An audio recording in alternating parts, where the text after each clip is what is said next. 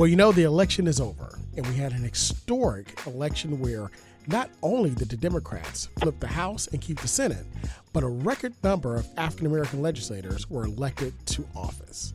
What does this mean for Hampton Roads? What does this mean for Virginia? And what does this mean for the Commonwealth of Virginia? It's State of. I'm your host, Dr. Eric Claville. Stay tuned as we discuss Black Virginia in the 2023 Virginia General Assembly election. Welcome back. It's Stay the Water. I'm your host, Dr. Eric Claville. Thank you so much for joining us as you always do as we broadcast from the campus of the Norfolk State University from WNSB Hot 91, the soul of VA. We couldn't do what we do without you, so we want to thank you, the supporters, the alumni, the stakeholders, all those that are part of the greatest alumni base here with the Spartan family. And all of you out there that's listening to us, not just here on Hot 91, but on our TuneIn app, all across the country and all across the world. You know, for those of you that have been joining us, uh, you know that we are uh, past the election and we're getting into the holiday season. So we know Thanksgiving is also right around the corner.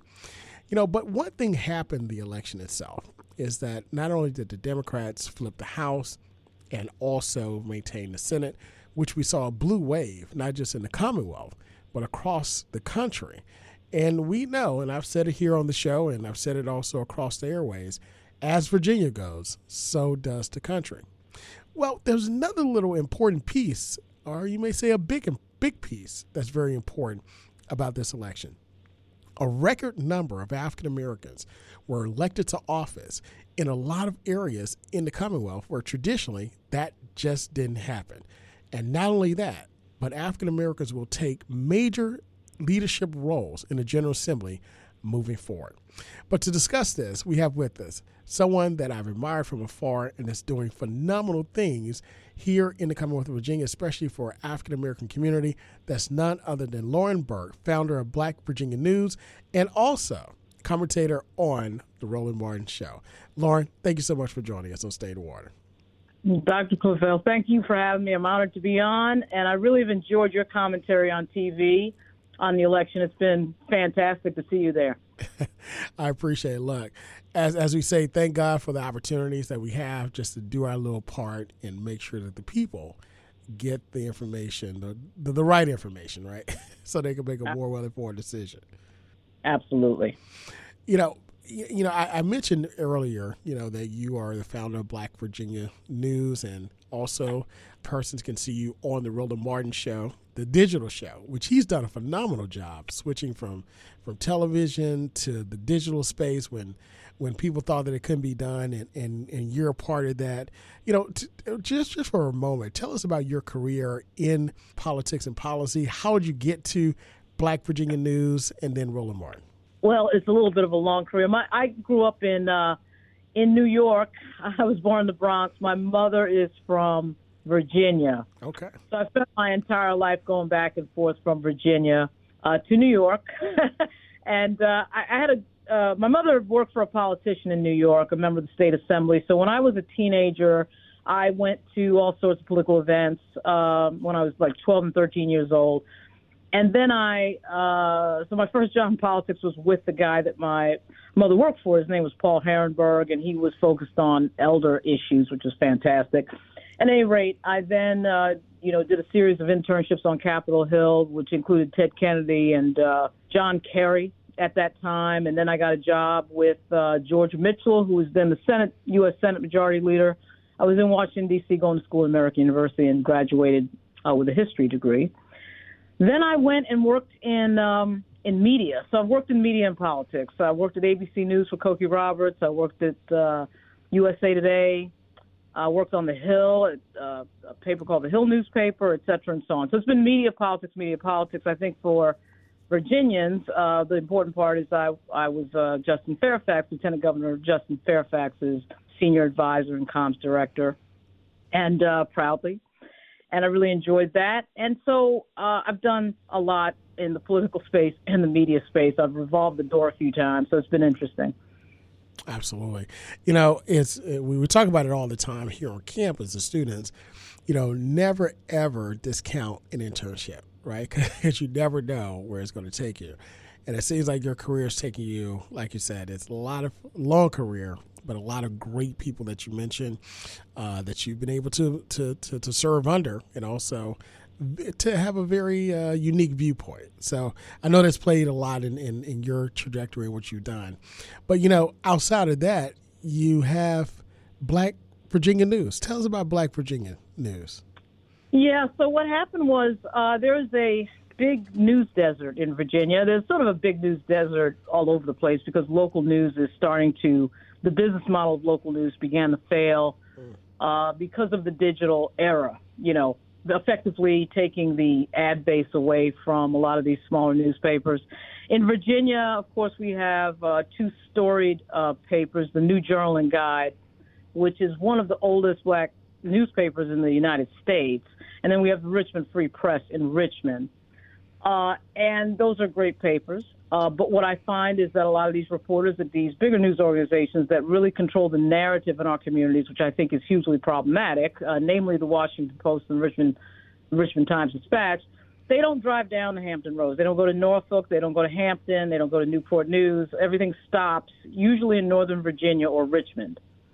Uh, and that is hugely problematic because the views of black people uh, all over this Commonwealth are important and particularly in that Hampton Roads area, where in 1619 the first Africans arrived. And what I find is that there is a major difference in the tenor and narrative when we talk to folks in Hampton Roads than other parts of Virginia. Uh, and I mean that in a good way. Uh, people are just more direct and more in touch with uh, what our history is in the Commonwealth of Virginia and the nation more more broadly. So I started Black Virginia News uh, because I saw a lot of things that were not getting reported. Uh, to be quite frank, uh, when I was working for Lieutenant Governor Fairfax, uh, his situation in 2019 was misreported completely. Uh, lots of facts completely left out, which uh, to me indicate that he was falsely accused. And the media did not want to report any of that. so I watched that in real time, and I watched that with some very large news organizations.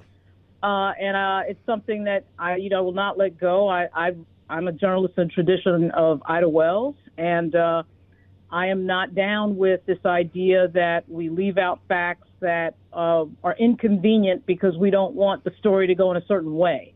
So I, you know, I've watched that in real time as a crisis manager, and I've also seen it in the newsroom in some of the bigger newsrooms I've wor- walked, uh, worked in, which have been, of course, you know, 99% white. So it, it's been an interesting view of things. And Roland Martin has been a, a real breath of fresh air because he's understanding of all these issues. And, you know, that's been the crux of the reason for Black Virginia News to have the narrative of the voice of African Americans someplace recorded in the Commonwealth of Virginia. Absolutely.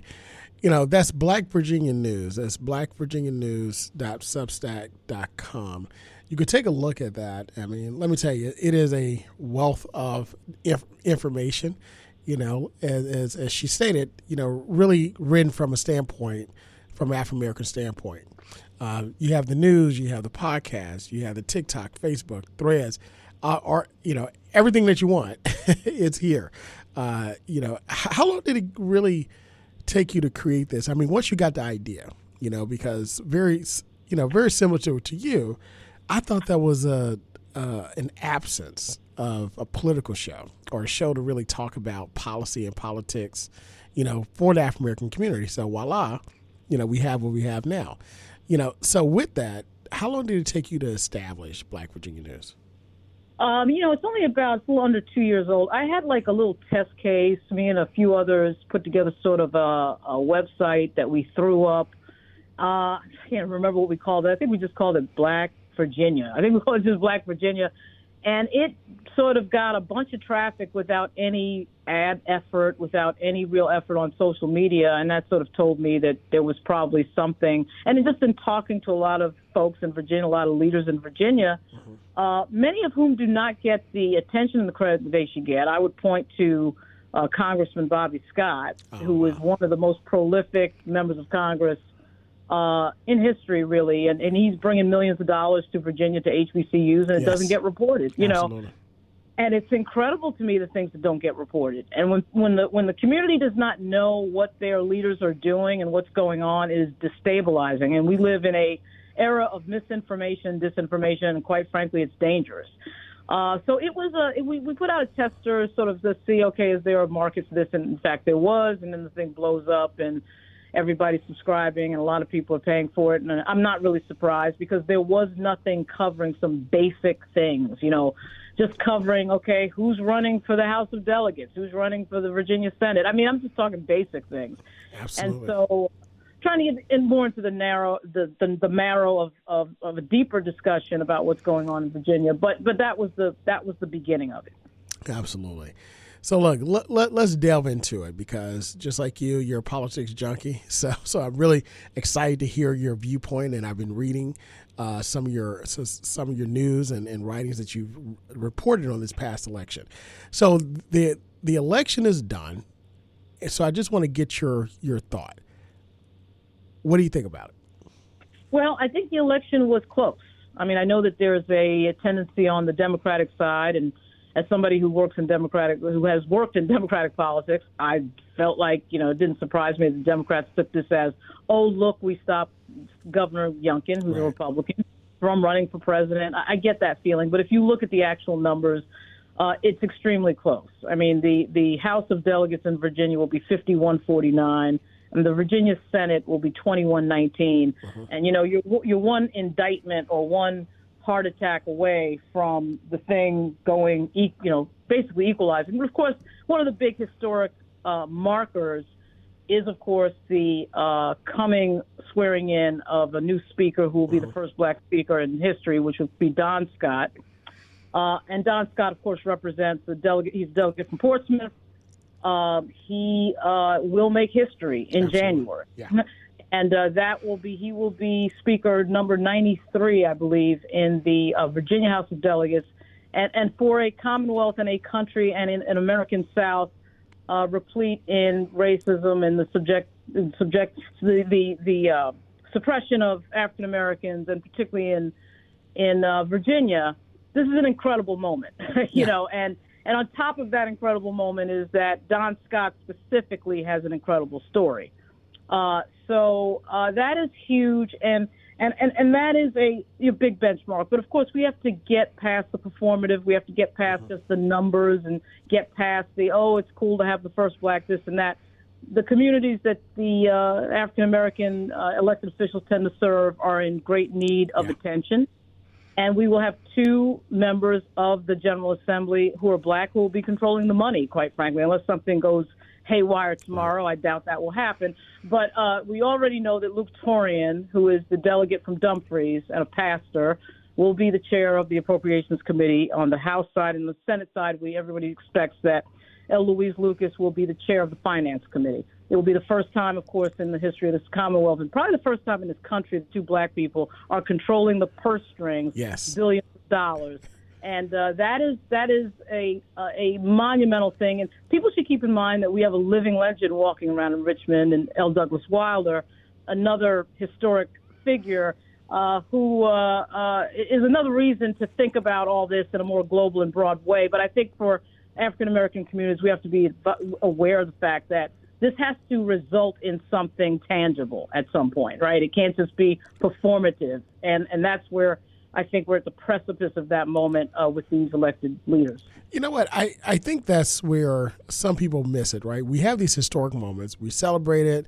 And I think, you know, when some of my colleagues and I, we, we talk about the Obama years, how we went on an eight nine year you know uh, celebratory you know you know feast but when you delve into policy and really making that mark in the African American community where was the policy where we talk about that really made that mark not to say he didn't do great things I'm not saying that but what what what I think you and I are both talking about is hey let's get down to the nitty gritty because now you mentioned how historic it is that we have African Americans on both sides of the aisle both sides of the houses controlling the purse strings.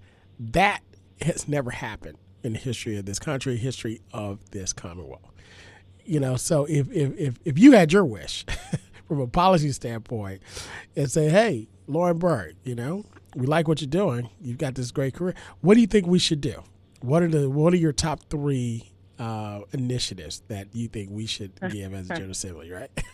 Well, there's already a discussion going on about a black agenda that is sort of informal, that sort of just involves people who want to talk about this in this in, incredibly key moment, right? Mm-hmm. So uh, there is no, I think the big mistake that is made in black politics is just not having an ask and not having an agenda and not being very deliberate about what right. you want, which other lobbying groups and other already they do it all the right. time, right? That's right, absolutely right. Now we have a special problem, which is that our history and the forces against us are a lot more energized than they are with other communities. It's just simple as that. And you saw that Barack Obama had to play this sort of dance of not wanting to, quote, be looking too black. I mean, he spent a lot of his administration dancing around that, that problem, uh, which in, on the one hand, you say to yourself, well, you know, give me a break. And then, but then on the other hand, when you think about the details of what happens to African Americans uh, in history, from Malcolm X to Martin Luther King, you know, there's a reason to have some fear. there's some real reason to have some fear about being, quote, too black.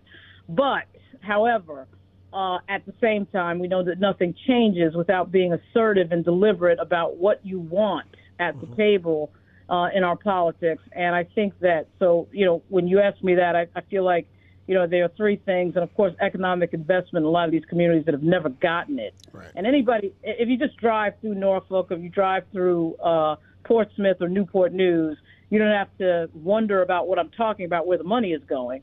Uh, we have schools in Virginia. Some of these schools are over 100 years old. Yeah. You know, they're 90 years old. There's no reason that that should be the case. Right. Uh, the tax base, of course, is controlling um, how these schools are funded, uh, and of course, we have the obvious uh, need for our HBCUs to be uh, even with schools like William and Mary. And uh, you know, you see the difference in funding with regard to William and Mary and UVA, et cetera, and so on. there's some pretty low-hanging fruit there. you know, th- there's a lot to say, but there has to be an agenda, and the agenda has to be very specific and very deliberate. Absolutely. It's Stay the Water. I'm your host, Dr. Eric Claville.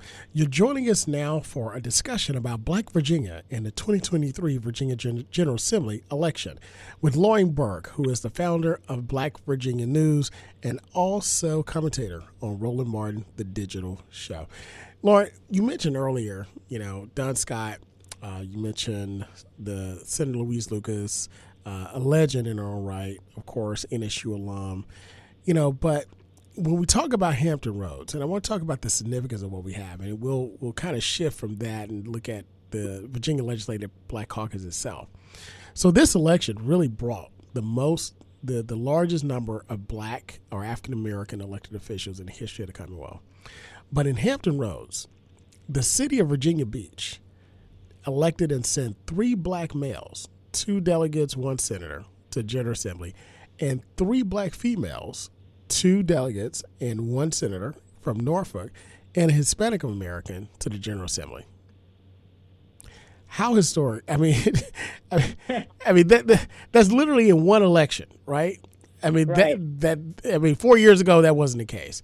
You know, what's the what's the impact of that and where we are now in our history, and and how do you think that really translates across the entire Virginia? Because you got a great viewpoint New York, D.C., Virginia, back and forth. So you see it all. Yeah, I've seen a lot. And, you know, I think that uh, it's not just the fact that, of course, these people have black skin and a pulse beat. It's really who the people are. So when you talk about somebody like Angelia Williams Graves or Bonita Anthony or Michael Feggans or Aaron Glass. Rouse. Yeah. Jackie Glass, you know, Alex Askew, absolutely. Alex Askew, right? It, these are people. Alex Askew, of course, already served in the legislature, and uh, Aaron Rouse had been on Virginia Beach City Council, and so of course Michael Feggans has been in the military. Uh, but but Bonita Anthony, somebody I want to really focus on for a second. I had had a very extensive interview with her in particular, and she knows her stuff on a level that is extremely deep. So it's past the performative for a lot of these people. They've been involved in public service already for years. And so they kind of hit the ground running, which is a really important metric. Uh, even when you hit the ground running, you have to be very deliberate about what you're doing. But this is a particular group, as you pointed out, that's historic.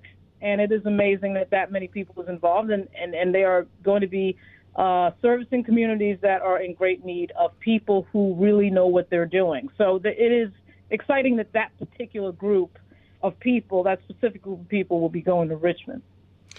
You know, in Black Virginia News, you also talked about the, the Senate, and and and I like the headline for this particular piece. It's called the Magnificent Seven.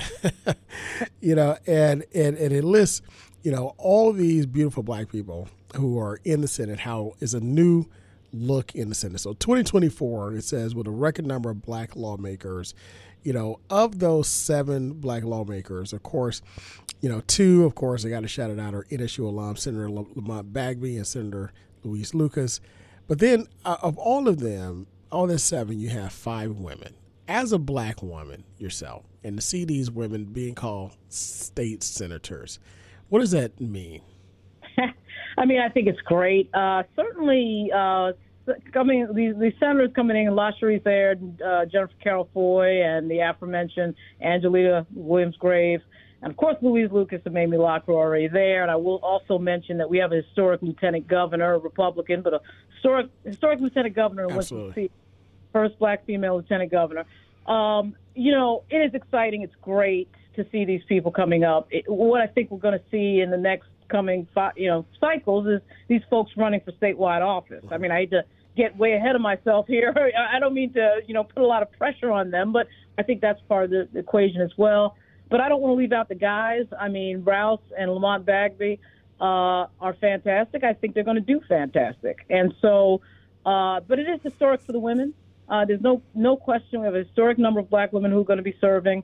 Uh, and that is a big deal. You know, you can't forget Cia Price is sitting down there in Newport News. She's been a real champion on voting. Uh, there's some people who've done some outstanding work, and I think that that will continue.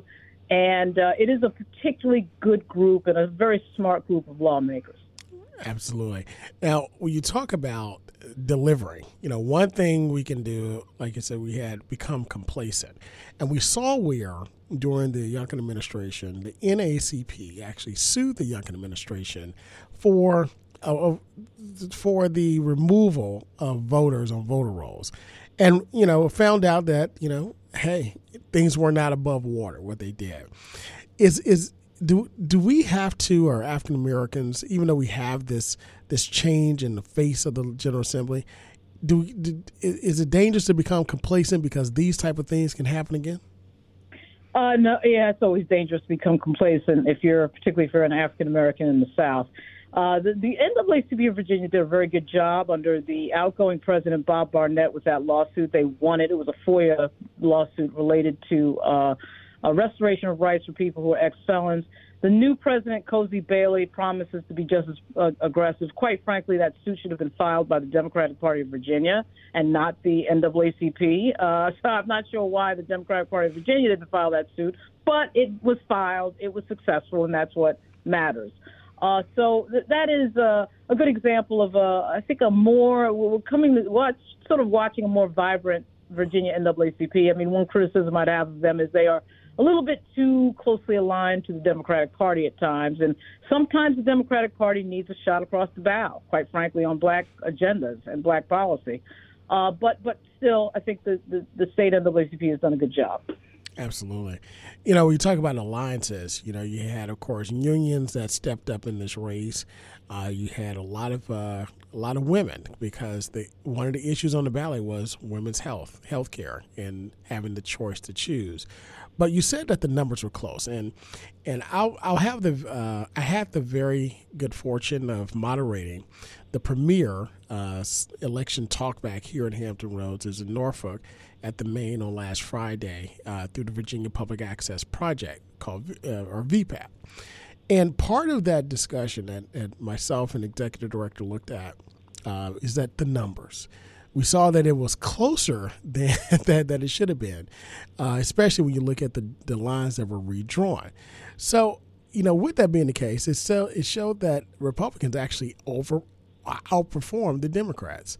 What is it, what is it going to take to get individuals to the polls, voters to the polls, especially in 2024 when we have a very important presidential election that's coming up?